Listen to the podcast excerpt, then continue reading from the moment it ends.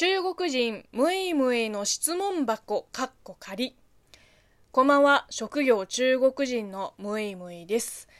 いや久しぶりに夜更かししちゃいました。朝6時まで寝ないで何をしてたかというと Amazon プライムビデオで東京ラブストーリーを一気に見ました。あの今年のリメイク版じゃなくて織田裕二と鈴木保奈美主演の、えっと、91年版の方です。あの今更って思うかもしれないけど実はこのタイミングで見るのはちょっと訳があって今日は、えー、そんな東京ラブストーリーとの思い出を少し話したいと思います。まず今回見るのは実は10年ぶりの3回目なんです。2回目が大学2年生二十歳ぐらいの時で初めて東京ラブストーリーを見たのが、まあ、ちょっとうる覚えだけど小4か小5ぐらいの時にあのテレビで吹き替え版を見てたの。母親がハマってたから私も隣で一緒に見てた。でもちっちゃかったし最初から最後まで全部見たわけじゃなかったからこう大まかなストーリーと印象的なシーンは覚えてるけど細かいところはあんまり理解できてなかったの。まあそりゃそうですよね。10歳の子供が消化できるような話じゃないから。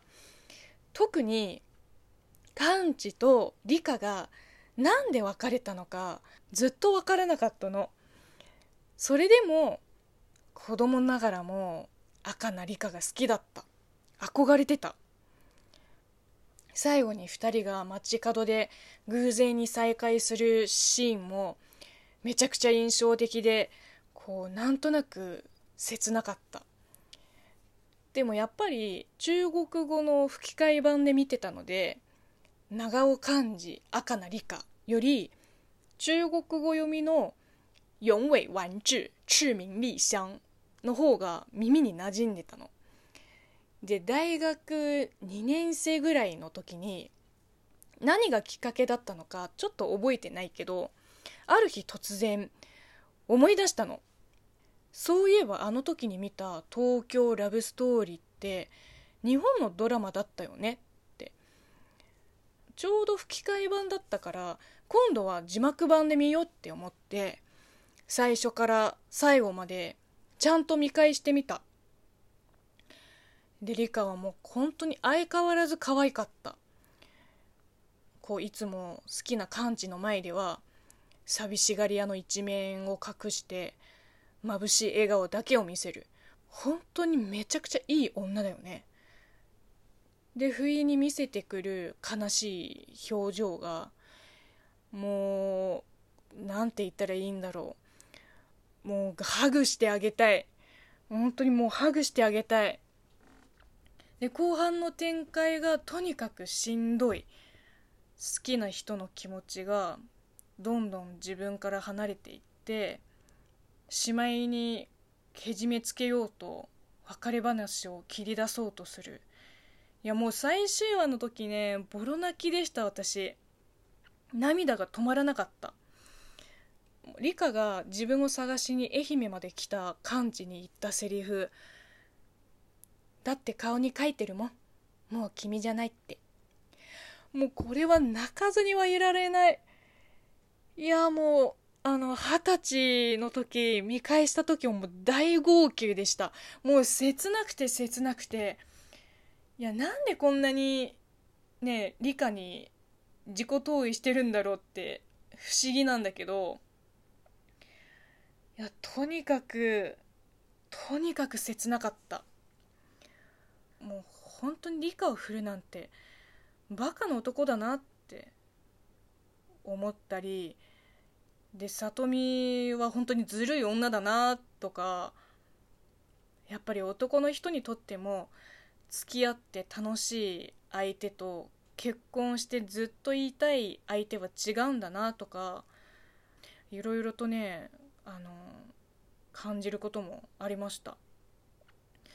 でこれまた10年後に見返したら違う気持ちになるのかなって思いましたねその時。したらですよもうあれからうっかり10年経っちゃったよ。24歳の理科たちを追い越して私の方が人生の先輩になったもん。そっかもう3週目のお時間ですねって昨日の夜から見始めて今に至りました。なんだろうね。こう何年経っても赤名理香はやっぱり私の中の女神なんですよ。自由奔放ではっきりしてる性格が本当に好き。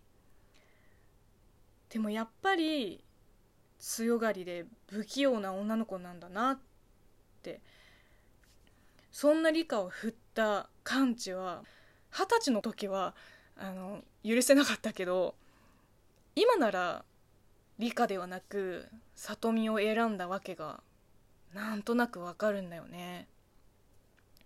で里見は里見で昔は嫌いだったけど今回見返したら彼女も、まあ、別に悪いことをしたわけじゃなく包容力もあってそのちょうどよくほっとけない感じが、魅力なんじゃないかなって。いや10年前と比べてこういろんな人物の感情の機微が分かるようになったしもっと客観的に見れた気がします。これが大人になるっていうことかな。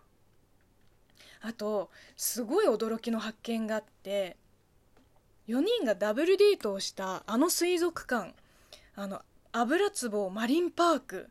私ね2年前に知らずに普通に行ったことがあるんですよ。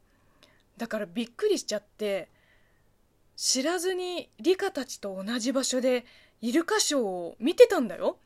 不思議な縁だよね。ちょっとしみじみしちゃってます。いつか愛媛のロケ地にも行ってみたいですね。まあとりあえずまた10年後40歳になった時にもう一度見よう。